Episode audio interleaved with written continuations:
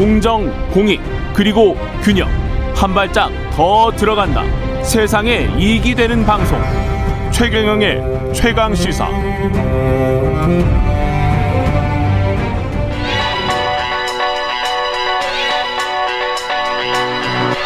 최강 시사. 김수민의 눈. 네, 김수민의 눈, 김수민 평론가 나오셨습니다. 안녕하십니까? 네, 반갑습니다. 예, 박용진 의원이 시간을 좀 많이 써서요. 한 6분 남았습니다. 아이고, 네. 예, 원래 9분짜리 코너인데요. 대선 레이스 이야기 갖고 나오셨네요. 네, 예. 이번 주에 발표되는 양자 대결 조사들 몇 개 있었는데 7월 음. 10일부터 11일까지 아시아 경제 의뢰로 윈지 코리아 컨설팅이 실시한 여론 조사도 있고 예, 10일부터 14일까지 MBN과 알앤써치가 실시한 여론 조사도 있는데 예. 좀 요약을 해 드리면 어, 이낙연이 나가도 윤석열을 이길 수도 있고 또 이재명보다 본선 경쟁력이 더 강할 수도 있다.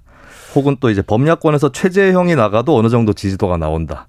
이런 이 여론조사에 관해서는 네. 굉장히 좀 말이 많네요, 지금. 네. 근데 예. 어쨌든 대선 판도에 좀 균열이 생긴 거 아니냐. 예. 이 관측들이 많이 나오고 있어서 오늘 좀 얘기를 더 봐야 될. 것 같습니다. 하여간 윤석열 지지율이 정체또는 하락하고 있다는 거는 맞는 것 같고요. 네. 그리고 이낙연, 이낙연 지지율이 올라가고 있다는 것도 맞는 것 같고. 그렇습니다. 예. 그거는 지금 추세인 것 같습니다. 네. 예.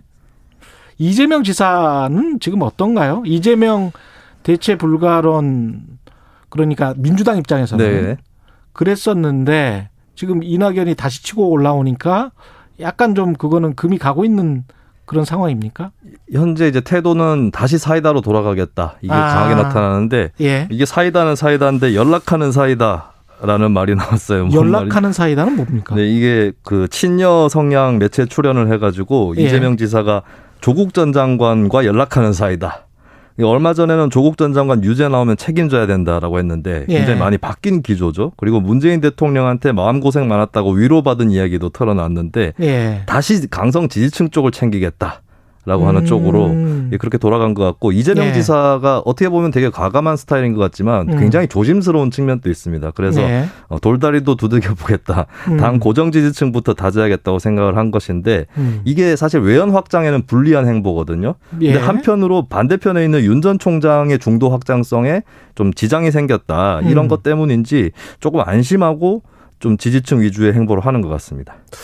그렇게 볼 수도 있겠네요. 예, 이낙연 전 대표는 지금 어떤 전략을 펴게 될까요? 이낙연 전 대표는 지지층하고 그 바깥하고 양쪽에서 상승 기미가 있다고 볼 수 있겠거든요. 음. 근데 이재명 지사를 추월하기 직전까지 온 건 아니기 때문에 양쪽 지지를 다 잡아야 된다라고 하는 양쪽 지지라면 어디 어디예요? 그러니까 민주당 지지층하고 예. 그다음에 바깥쪽 예. 외연 확장 쪽 이 두 가지를 다 잡아야 되는 건데 예. 어 이 대표 이전 대표 입장에서 조금 다행스러운 거는 이재명 지사는 지지층 위주 행보를 하고 있고 음. 윤전 총장은 보수적인 그쪽 지지층에 맞는 행보를 하고 생각보다 있어서 지금 우파 쪽으로 그렇죠. 가고 있죠. 그래서 예. 운신의 폭이 좀 남아 있는데 음. 아마 어느 정도 조심하는 선에서 양쪽을 다 잡는 저- 전략을 갈 것 같아요. 그러니까 이를테면은 예전에 박근혜 사면론 같이 지지층을 거스르는 그런 카드는 안 나올 것이고, 음. 근데 또 지나치게 뭐그 친문이라든지 이쪽만 챙기게 될 경우도 불리해질 수 있기 때문에 이 양쪽에서 좀 균형을 잡는 그런 행보를 할 것으로 전망이 됩니다. 본인들의 원래 이미지도 있고 네. 앞으로 나올 정책들이 있기 때문에 그리고 그 당의 이미지도 있고 그렇기 때문에 이렇게 한다고 해서 유권자의 마음이 또 바로 간다. 네네. 이거는 절대 담보할 수가 없습니다. 그렇습니다. 예. 그분들의 생각인 것이고. 네. 예. 윤석열 전 총장의 행보 에도 지금 변화의 조짐이 있습니까? 일단 윤 전 총장이 좀 곤란할 수밖에 없는 그런 이치가 있는데 예. 역대 대선을 보면은 전통 지지층의 표만 많이 얻어서는 본선에서 이길 수 없는데 음. 그렇다고 또 전통 지지층의 지지가 없이는 본선까지 가기 어렵다. 이 양쪽을 또 잡아야 된다라고 하는 게 있는 것이죠. 근데 최근에 좀 전통 지지층 위주의 행보를 하다 보니까 중도 예. 진보 쪽으로 확장이 여의치 않다. 이 진단들은 대체로 나오고 있는데 근래 들어서서 진중권 작가라든지 최장집 교수, 그러니까 반민주당이면서도 진보 성향인 음. 이런 인사들을 만난 것은 좀 방향 전환을 모색해 보겠다. 이런 신호로 볼 수는 있을 것 같아요. 음. 근데 일단 윤 전 총장 입장에서는 전략적으로 좀 분명하게 해둬야 될 것이 지금 당장에 놓치면 안 되는 쪽하고 그 다음에 지금은 좀 놓쳤다가 나중에 본선 막판에 다시 잡을 쪽 이쪽을 좀 분간할 필요가 있다. 그러니까 양손에 떡을 다 들 수는 없는 거거든요. 이 대중의 마음도 사실은 지지율이 높으면 아 네. 정권 교체를 바라는 사람들은 저 사람이 정권 교체를 해줄 것 같아 그래가지고 더 몰리는 현상이 있을 것이고 네, 네. 그렇죠 정권 유지를 바라는 쪽에서는 또 지지율이 저쪽이 높으면 또 더 몰아주는 현상이 있을 것이고 그래서 네. 이게 뭐라고 해야 되나요 대중과의 마음 싸움이라고 해야 되나 네. 예 근데 어쨌든 좌클릭 우클릭을 배합을 하더라도 순서는 예. 있다. 이거를 어, 각 주자들은 좀 명심을 해야 될 겁니다.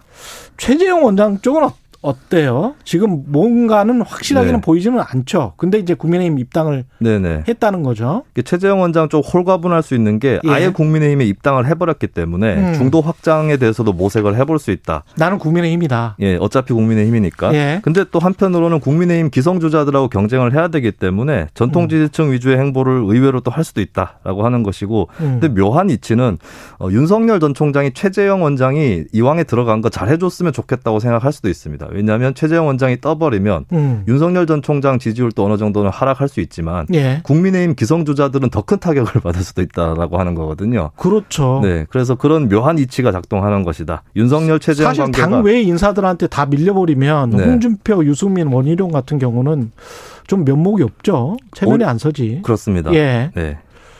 그 여야 다 지금 논의되는 사람들 말고 삼주자 네네. 여전히 가능성이 있습니까? 이게 아까도 다녀가신 박용진 의원 같은 분 입장에서는 제가 네. 봤을 때는 더 힘들어진 게 아닌가 싶어요. 아 그래요? 왜냐하면 제1주자를 제끼기 위해서 제2주자가 있는데 제2주자 여의치 않기 때문에 제3주자를 띄어야 한다. 이런 게 있을 수도 있었거든요. 예. 근데 만약에 이낙연, 최재형 이런 주자들의 상승세가 올라가면은 음. 어, 그 사람들 외에는 제1주자를 제낄 수 있는 가능성이 사라지게 되는 것입니다. 시간은 별로 남지 않았고 예, 한 그렇습니다. 2개월, 3개월. 예, 그래서 현재 이재명 대 윤석열 양강 구도가 흔들리는 것 같지만 음. 한편으로는 그 외의 카드가 나오는 것은 더더욱 제한적으로 갈 수가 있는 것이고 예. 이게 뭐 이낙연 최재형이 반전 드라마를 쓸 수도 있겠지만 어차피 주인공이 정해져 있는 드라마의 특급 조연에 그칠 수도 있는 음. 뭐 이런 상황으로 가고 있는 것이고 그 어, 고래 싸움 속에서 네. 제3주자들 입지는 더 어려워지는 것도 현실이다라고 볼 수 있습니다. 김수민의 눈 김수민 평론가였습니다. 고맙습니다. 감사합니다. 5007님 김수민의 눈을 듣기 위해 도보로 출근할 수 있는 거리를 마을버스 타고 출근합니다. 이슈를 알기 쉽게 풀어주시는 점이 돋보이십니다. 이런 말씀해 주셨네요. 고맙습니다. KBS 1라디오 최경영의 최강시사 2부는 여기까지 하겠습니다.